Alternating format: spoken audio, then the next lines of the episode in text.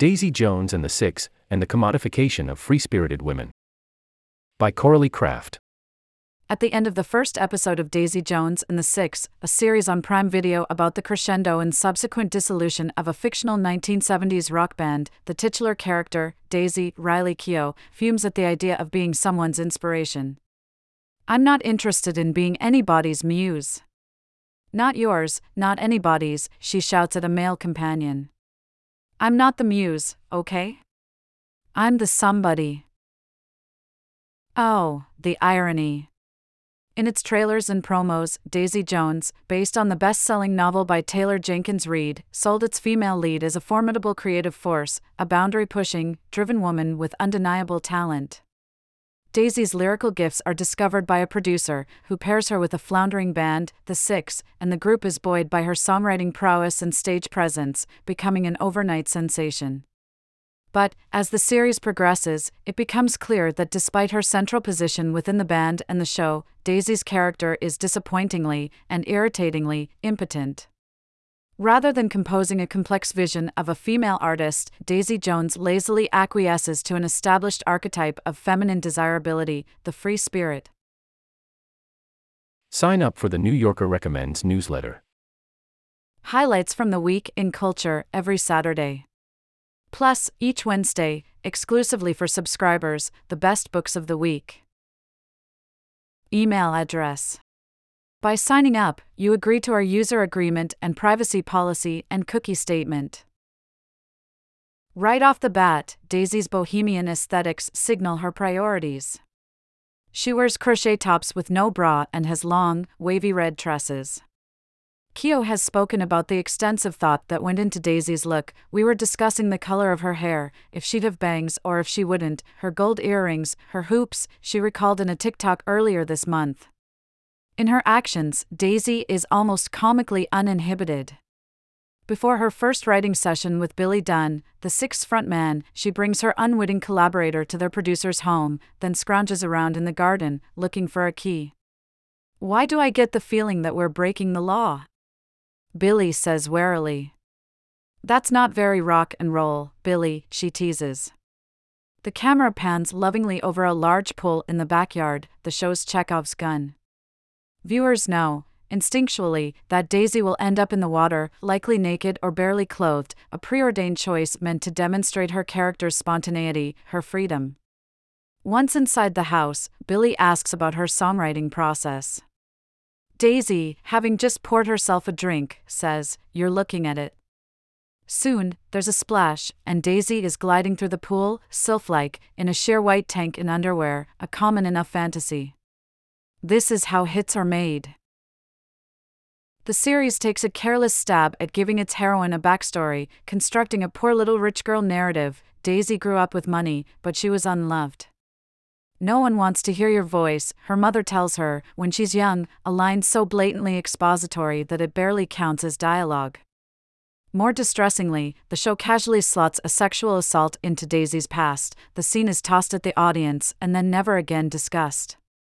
The writers would rather focus on the confused aftermath of this trauma, which manifests in gratuitous scenes of Daisy drinking, snorting cocaine, and chasing pills with bottles of champagne. The result is a depressingly one dimensional character, despite a balanced performance from Keough, who does her best to enliven the mostly monotone material. There are opportunities for dynamism baked into the structure of the show. The scenes set in the 70s are paired with documentary style interviews from two decades later, after the band breaks up. But, even in those interviews, the older version of Daisy is tiresomely consistent with the younger one. Twenty years of a life gone by, and her sense of self has not matured, nor has her understanding of action and consequence. She maintains the same irreverence and disdain for authority. The muse of Taylor Jenkins Reid's original novel was Fleetwood Mac. I started by listening to Rumors, Reid recounted in a video interview. It's an album, but it's also a soap opera. Daisy, with her flowy dresses and platform boots, is an obvious stand in for Stevie Nicks, a creative genius and nonconformist idol, although comparing the two women ends poorly for Daisy, who lacks the complexity of her progenitor. According to Jenkins Reid, the dynamic between Daisy and Billy, which ricochets between hostile and sexually charged, was directly inspired by the romantic relationship between Nicks and Lindsey Buckingham, Nick's songwriting partner and the guitarist for Fleetwood Mac. Reid reimagined the relationship by making Billy a married man when he and Daisy meet.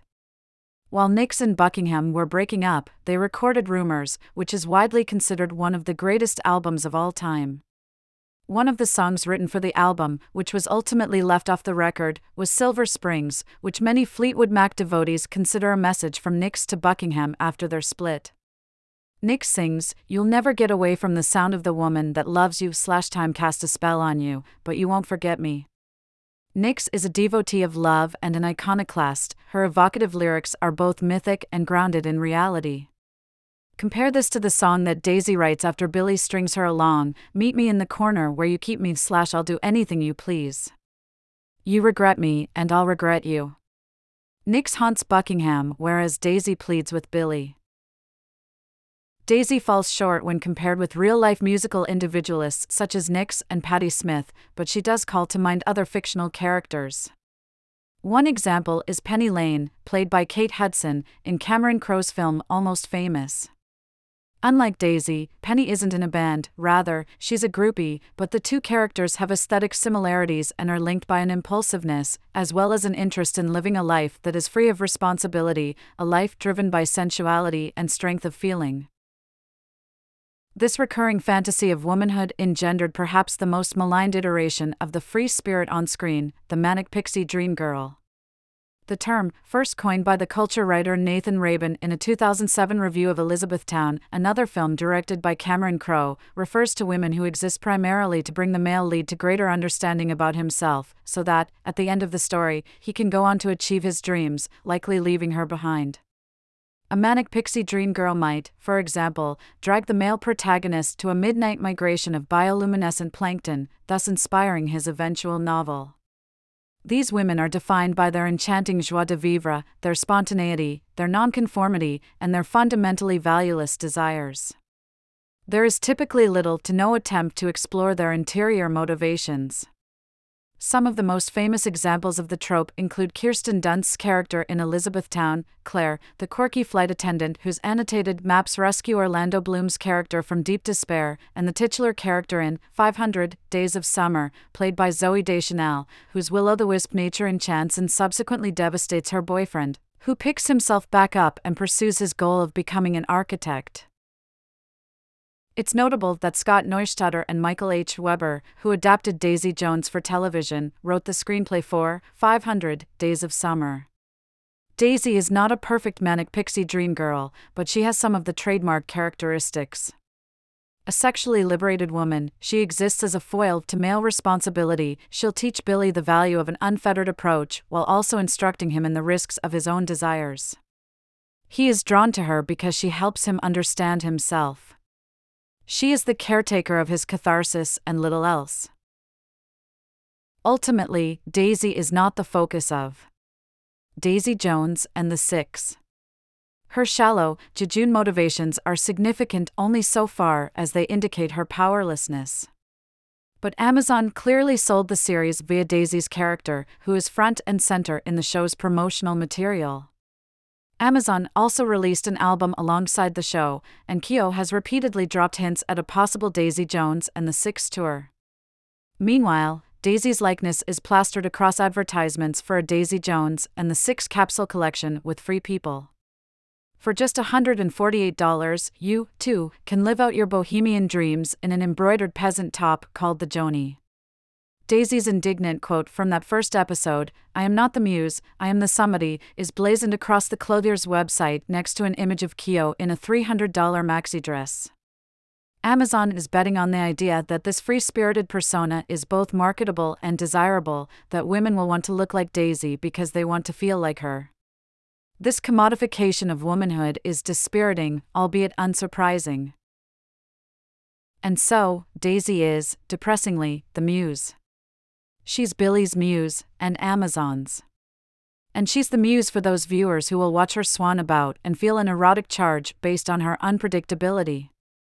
All of this might be easier to swallow if her character had any agency, but, through the show's 10 episodes, she remains the equivalent of a cardboard cutout shuffled from scene to scene. For all its posturing about Daisy's independence and creative drive, Daisy Jones is myopically obsessed with the will they won't they dynamic between Daisy and her tortured paramour, and within that dynamic, Billy retains all the power, the show's dramatic fulcrum rests on his decisions. In the final episode of the series, released today, we learn that Billy stays faithful to his wife and child, remaining married until, of course, his wife dies from a terminal illness, but not before she bestows her final blessing. Give Daisy Jones a call, she says, smiling sadly but serenely. In the final scene, Billy approaches a large door ringed with pink flowers, behind which Daisy has presumably been waiting years for this exact moment. He surrenders nothing and ultimately gets everything his family, his honor, and his passionate lover. Daisy is the conduit to his deliverance. Diamond Suit